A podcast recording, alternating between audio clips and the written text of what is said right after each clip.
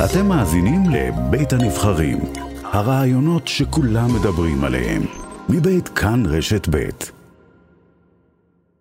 ראש המוסד לשעבר, תמיר פרדו, בוקר טוב לך. בוקר טוב. איך תופס אותך תשעה באב השנה?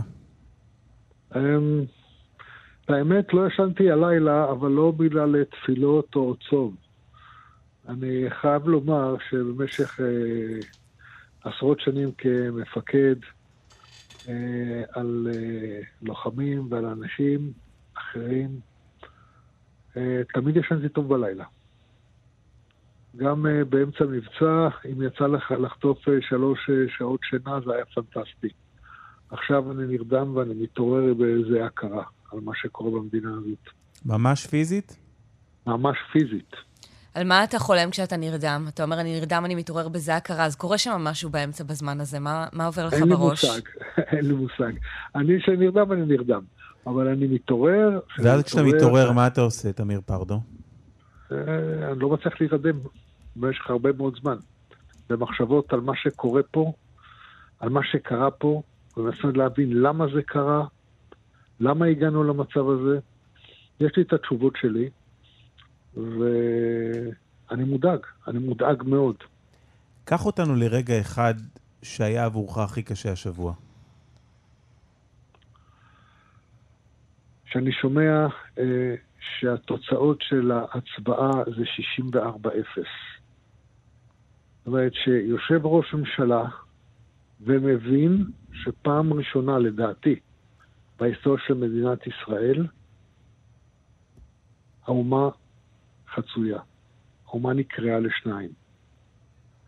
וזה לא מזיז לו, הוא לא למצמץ, ושנייה אחרי שההצבעה נגמרת, הבעת האושר על פניהם של uh, חברי הכנסת, חברי הממשלה, זה בעיניי דבר מחריד. צריך לומר שנתניהו לא היה שותף לתמונות האלה, הוא הסתלק די מהר מהמליאה מיד אחרי ההצבעה. אגב, הסתכלת... אבל את השניות הראשונות היה ניתן לראות. כן, אז זהו, הסתכלת על בנימין נתניהו באותה תמונה בלתי נשכחת, שר הביטחון לצידו האחד, שר המשפטים בצידו השני, אתה מכיר את נתניהו היטב, יש לך עשרות שעות איתו, רבות מהן אחד על אחד. מה חשבת? תופעה לא מובנת. זו תופעה שאין מנהיג בעצם. תופעה שהמנהיג איבד את, את הצפון. הם,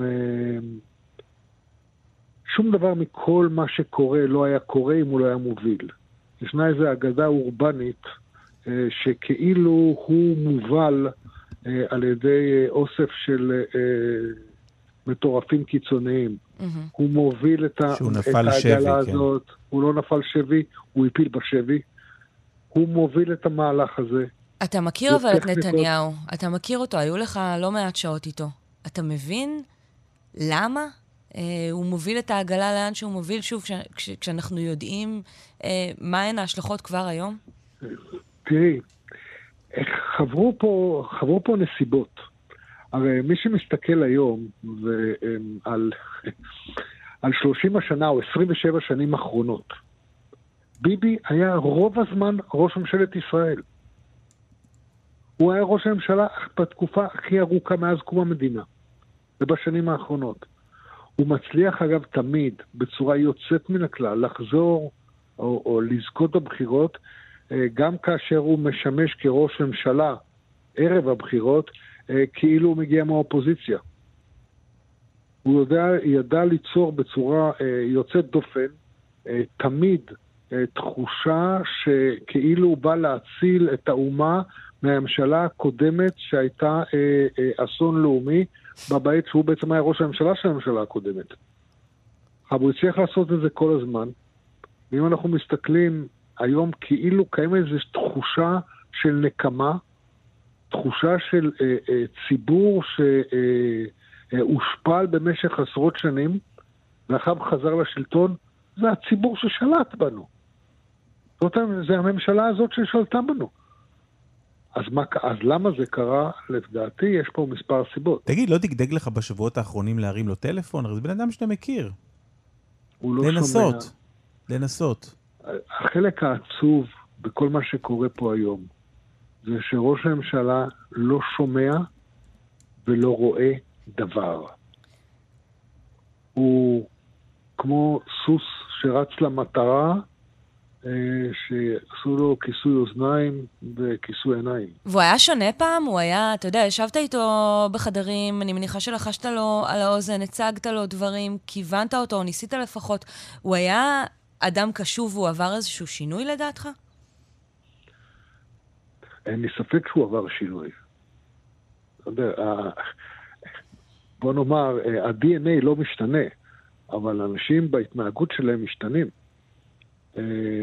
אנשים שצברו כוח ויושבים אה, בראש מדינה אה, ללא גבול, אה, בשלב מסוים זה מעביר אותם על דעתם. הם בטוחים שהמדינה היא הם, וזה מה שקרה פה. וזה מה שקורה פה כרגע. אז לגבי דברים שנתניהו לא רואה, אתמול בערב עלה חוק פיצול היועמ"שית. הליכוד הוציא הודעה שנתניהו לא היה שותף, ככה הם אומרים, הוא לא היה שותף למהלך, שמדובר בתקלה טכנית. רחמים לא ידע, נתניהו ידע? אין לי ספק שהוא ידע. יש פה תוכנית master plan שלו.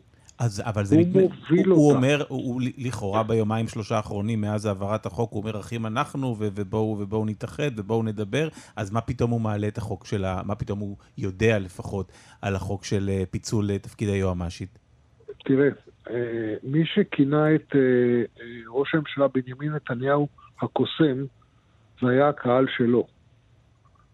כאשר אתה נכנס ומנסה לפתוח במילון מה אומרת המילה קוסם, אז הקוסם זה מאחז עיניים. הקוסם זה נוכל, שמצליח אה, לשבות את לב הצופים, אבל כשהם כולם יושבים ורואים אותו על הבמה, הם יודעים שהוא נוכל. הבעיה שלנו שהבמה זה המדינה, וזה נמשך כבר הרבה מאוד שנים. הוא מלהטט, הוא משקר, הוא מרמה, ואין לו שום בעיה לעשות את זה שנייה אחת אחרי שנגמרה ההצבעה. במקום לעמוד ולהתבייש, אז הוא מספר לנו סיפורים על אה, אה, פשרות שלא קיימות, והוא ממשיך במלוא התנופה קדימה. אבל אתה אומר, הוא משקר, אתה אומר הוא משקר והוא מרמה, אבל בסוף אה, צריך להגיד ביושר, זה האיש אה, שרבים מאוד מאזרחי ישראל בחרו, בחרו להכתיר כראש הממשלה שלנו. אין לי ספק שהוא זכה בבחירות ויש לו 64 מושבים בכנסת. הוא נבחר על מנת לשלוט, הוא נבחר על מנת למשול. הוא לא קיבל מנדט באף ממשלה, לא שמאל ולא ימין, ולא משנה עליו באיזה רוב, קיבלה מנדט לשנות את האמנה החברתית שעליה יושבת מדינת ישראל ממגילת העצמאות. שום ממשלה לא קיבלה את הסמכות או את הזכות לשנות את המשטר במדינת ישראל. אז אין פה בכלל קשר לרוב. ממש לא. יש לו רוב, שישלוט. אף אחד אגב לא הפריע לו. ביום שהוא זכה בבחירות לא, לא שמעתי אף הפגנה, אף אחד לא יצא החוצה למחות, לא באיילון ולא קפלן ולא בטיח. לא, ביום של השבעת הממשלה דווקא היו, היו, לא, היו הפגנות, אבל הן היו לדעתי נגד השר לביטחון לאומי, אה, או משהו כזה. נגד הממשלה כממשלה כן. לא היו הפגנות. ביום, בתום הבחירות, בתום הספירה, הציבור לא יצא לרחוב. וגם אם לא מצא חן, ואכן לא מצא חן, שמישהו לוקח את הקוקלוס קלאן ומכניס אותו לתוך ממשלה, וזה מה שקרה. זה מה ש... אתה משווה בעצם את השרים בן גביר, סמוטריץ', וסרלאוף לקוקלוקס קלאן? בוודאי. בהרבה יותר גרוע מזה, אני לא רוצה להיכנס לדוגמאות משנות ה-30 של המאה הקודמת. תסביר. מי שאומר את, לשרוף את חווארה, אה, בתור מה את היית ממשילה את זה? נשאיר לך. משהו אחר? אני, את הנקודה הזאת צריך להבין, זאת אומרת, אתה דיבר בזמנו, אה, האלוף יאיר גולן, על תהליכים, וספג על כך ביקורת אה, אה, גדולה, תהליכים שדו, שקורים פה ודומים למה שקרה בשנות ה-30. אתה חושב שהוא צדק? לצערי הרב, יאיר גולן צדק מאוד. זה שהוא אמר את זה בתור סגן רמטכ"ל במוצאי יום השואה, אני חושב שזאת הייתה טעות טקטית עם אומץ לב, אה, בוא נאמר שהיה צריך להבין אותו בעיתוי אחר אולי, אבל, אה, אבל לגבי מהות הדברים... אנחנו רואים עכשיו. תראה, הרי הליכוד לא הסכים שהתופעה הזאת של המפלגות מהסוג הזה והאנשים האלה בכלל ישימו את רגלם בכנסת. לא השמאל, הליכוד, הימין. מפלגת הליכוד של מדינת ישראל זאת מפלגה שצמחה כמפלגה ליברלית, אוקיי? חירות ליברלים, זה מחל, נכון? עכשיו תסתכל איפה מחל הזה, ואיפה נמצאים סמוטריץ' ובן גביר, יושבים בתוך ראש הממשלה, שראש הממשלה הזה נתן להם את התפקידים הכי בכירים מבחירתו. הרי הוא, כאשר הוא זכה בבחירות, הוא היה יכול לתת להם תפקידים אחרים לחלוטין. אה, לא כל כך הייתה לו ברירה, צריך לומר שבני לא גנץ ויאיר לפיד לא רצו ללכת איתו, הם החרימו אותו. זה לא קשור, גם במשא ומתן, גם במשא ומתן, הוא לא היה חייב לתת להם תפקידים כאלה בכירים. אז ראש הממשלה בחר ללכת אה, וגם להכתיר לתפקידים בכירים את מי שמשולים בעיניך לקוקו קלקס קלאן, משום, משום מה? מאיזה טעם בעיניך? מאיזה טעם? זה מפלגות גזעניות נוראות. לא, מאיזה טעם ראש הממשלה אבל בחר לתת להם דווקא את הפוזיציות המאוד רגישות האלה? כמו שאתה אומר, לשיטתך הוא יכול היה לתת להם תפקידים אחרים. כי אני חושב שבסיכומו של דבר, הוא בנה לעצמו גוש שהוא גוש מלכודת.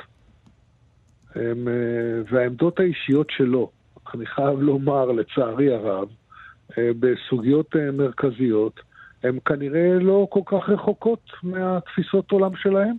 חווית אותו, חווית, אתה אומר, חווית אותו כ- כאדם שתפיסות העולם שלו קרובות לתפיסות העולם אה, של, של, של השר בן גביר, לצורך העניין? לא. אבל כששאלתי אה, אותו ולא פעם, אה, הרי מדינת ישראל בתחום הפלסטיני היא שולטת מהים עד הירדן. בפועל היא גם מחזיקה את אה, עזה בתוך בית כלא נייד הכי גדול בעולם. ושאלתי אותו מה החזון שלנו, מה החזון של מדינת ישראל לתפיסתו, לעוד 20-30 שנה לנכדים שלנו. איך הוא רואה את המדינה? הרי בידינו לקבל את ההחלטות. הוא לא הסכים לקבל אף פעם החלטה. התמיכה שלו למעשה במה, ב, ב, ב, או בוא נאמר, העובדה שהוא שם את השר סמוטריץ' כשר שני במשרד הביטחון, כאשר המטרה שלו מאוד ברורה, מובילה אותי למסקנה שזה החזון שלו. שהחזון שלו זה לחזון של סמוטריץ'. בוא נדבר על ארגון שאתה מכיר היטב, המוסד. מערכת עובדה מפרסמת השבוע שדדי ברנע, ראש המוסד, אדם שאתה מכיר היטב, מרגיע את אנשי הארגון שבעת הצורך או משבר חוקתי הוא יבחר בצד הנכון. דיברת איתו? הוא הסביר לך מה הצד הנכון מבחינתו? אני לא, מאז שפרשתי וסיימתי תפקידי במוסד, אני לא אה, מייעץ ולא, וראש מוסד לא מתחלק עם מחשבותיו עם ראשי מוסד לשעבר. ברור, אבל בטח שמרת על קשר עם עובדים בארגון, עם לוחמים ביחידות המבצעיות, אני... מה אתה שומע מהם? מדינת ישראל חצויה. מדינת ישראל, מה שקרה, או מה שקורה היום, ואני יכול להגיד את זה על צה"ל, מה במידה על המוסד, או על השב"כ, או על המשטרה. בסדר? זה עם ישראל. ומה, ומה קורה במוסד היום? מה שעשה ראש הממשלה זה לא פגיעה בכשירות של צה"ל. זה קריאה של צה"ל לחתיכות, זה פירוק של צה"ל. וממה שאתה שומע, מה קורה במוש... במוסד? אני חושב, אני מעריך, לצורך העניין, אני לא יודע, שהמוסד זהה לחברה הישראלית. בתוך המוסד יש אנשים שחושבים כך, ויש אנשים שחושבים אחרת. שני האנשים האלה, כמו שקורה במשפחות אגב, במדינת ישראל, שהפסיקו לדבר אבות עם בנים או נשים עם בעלים, לצורך העניין הזה, הדברים האלה קורים בתוך, אה, בתוך המערכת אה, כולה. תגידי, יש סיכוי שאנחנו נראה, או אולי לא נשמע כי זה מתחת לפני השטח, אבל שיהיו אה, גם אירועים של אה, נטישה של המוסד, של, זה לא התנדבות הרי, זה לא, אלה לא מילואים, אבל שתהיה אה, הפסקת אה, התייצבות במובן כזה או אחר? אני נפגשתי אתמול, אגב, עם איש מוסד שאמר לי, אה, מישהו שהיה לוחם ביחידה מבצעית, שאמר לי שאנשים ביחידות המבצעיות רוצים לבצע, אז הדבר הזה הוא לא, לא יפריע להם, הם רוצים לבצע ויש בהם אמונה בצדקת הדרך עדיין. אני, כל עוד, כל עוד תהיה אמונה בצדקת הדרך, אנשים ימשיכו לשרת. אולם, ואני אומר, האנשים, חלקם, נפשם נקרעת.